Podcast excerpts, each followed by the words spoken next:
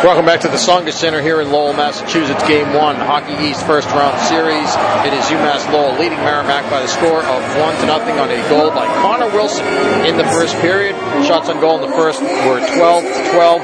Merrimack's Michael Babcock called for the first penalty of the game at the 20 minute mark, and Lowell will start the second period on a two minute man advantage power play. I'm Mike Macknick alongside John Leahy. Want to wish happy birthday, by the way, to my grandmother, Jeanette Macknick, 95 years old today. So happy birthday to her. And this first intermission is brought to you by Fuddruckers. They're an official partner of Merrimack Athletics. Make sure that you stop in at Fuddruckers for a burger or a delicious salad before or after the next Warrior game. And you can do that this weekend because the series is just down the street at Lowell, but located right down the street from Merrimack at 550 Turnpike Street. They also, Fuddruckers, has locations in Reading and in Salem, New Hampshire. Mike McMahon joins us here from the MacReport.com, College Hockey News, and the Eagle Tribune as well. So one nothing uh, Lowell one period is in the books here here. Mike, your thoughts on the first period? Fuddrucker sounds good. Uh, no, it was you know, really, the story of that first period, I think, came down to turnovers. It was uh, three pretty bad turnovers in the defensive zone. One of them led to a goal, and, and now if you're Merrimack, you're down one nothing at the end of one. The direct result of a turnover. I mean, that's really what it came down to. I didn't think that either team really took care of the puck all that well. I mean, Lowell, Lowell was sloppy with it as well. So uh, overall, a, a pretty sloppy first period, which you wouldn't expect from the first period of your first playoff game, really for both teams. Yeah, you look at the chances Merrimack had too. I think they had more good chances in the first period. They certainly than they did all of the uh, all of the second game last week and the game here at UMass Lowell. But you think back to Hernier, great first period. I thought he had, a terrific period, generating chances, uh, creating space where there was none, and, and getting uh, good puck, getting pucks to the net for good scoring opportunities. Petti had one as well. Uh, you know, there were a couple other ones right down there that I thought you know pretty good scoring chances that that Merrimack had. We talked about the turnovers here. We could easily be almost forgetting about that, and they could, you know, if two of those had gone in, it could be two one going the other way.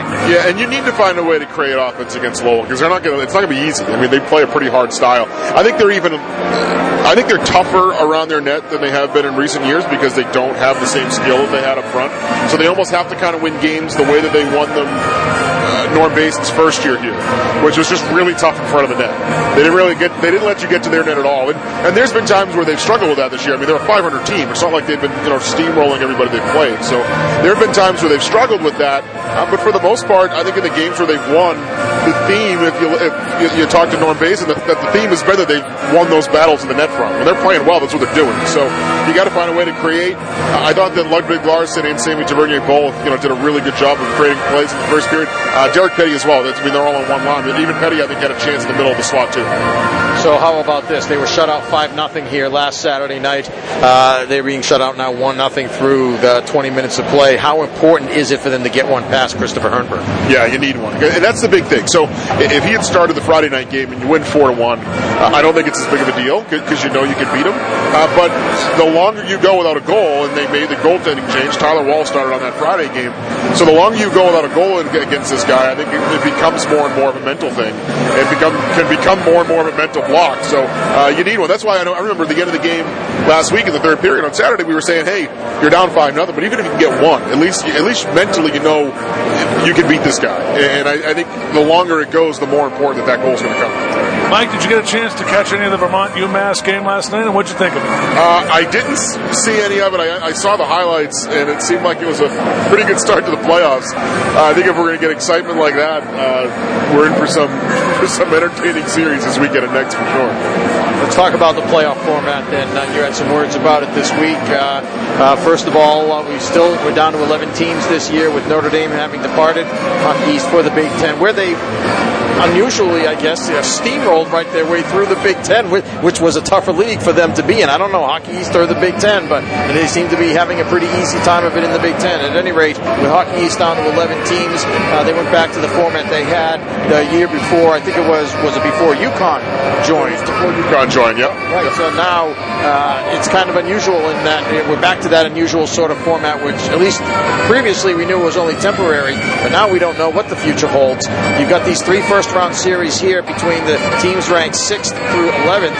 The fifth place team is uh, is off along with the top four teams, but then number five never ends up getting to host the series. So effectively, everybody from first through eighth place in the league standings ends up hosting uh, at least two games in a playoff series, except for number five, which this year is UConn. They know that they will be matched up to go at BU next week in the quarterfinals, in the Hockey East quarterfinals. So the big question then becomes, do you change the format? Um, I think it's definitely an important factor that the fifth place team, there is no benefit to them anymore now for having this format. Unlike the reason they did it. Right. Previously, you would have had number five against number 12. They would have had a, a chance, most would say a good chance, to win two games at least and maybe help themselves in the pairwise and the RPI, the statistical formula that it may help an extra team get into the Hockey East tournament. But now that that's not there anymore, I mean, have you had a chance to talk with anybody perhaps around the league? Do you sense that there might be momentum building to try to change the playoff format?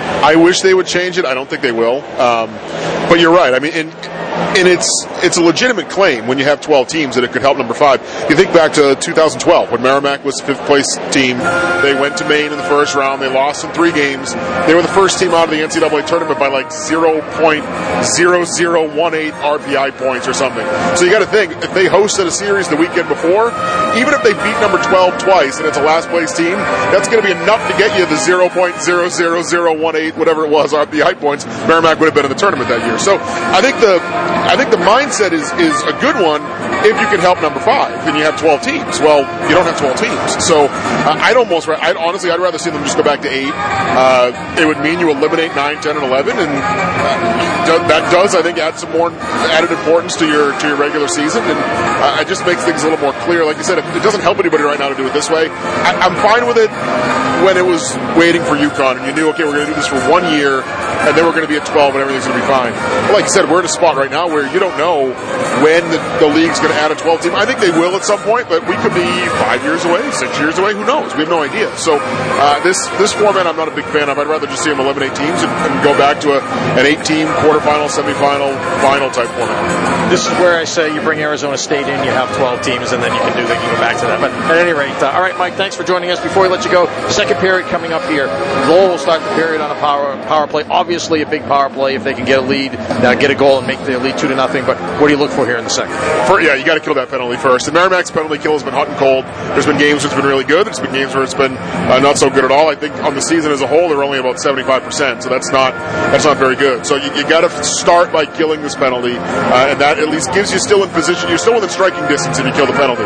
If you don't kill the penalty and you're down two nothing, there's still plenty of time left. But again, you know you haven't scored against Hernberg. Uh, it kind of feels like things are piling up against you. So I think killing the penalty is key. All right, thanks a lot, Mike. Uh, he's at the MacReport.com, also the Eagle Tribune and College Hockey News. Thanks, Mike. Uh, we may chat with you again tomorrow. Appreciate it. Sounds good. Thanks. All right, that's Mike McMahon. The score after one. UMass Lowell one. Merrimack nothing. We're back with more right after this. This is Warrior Hockey.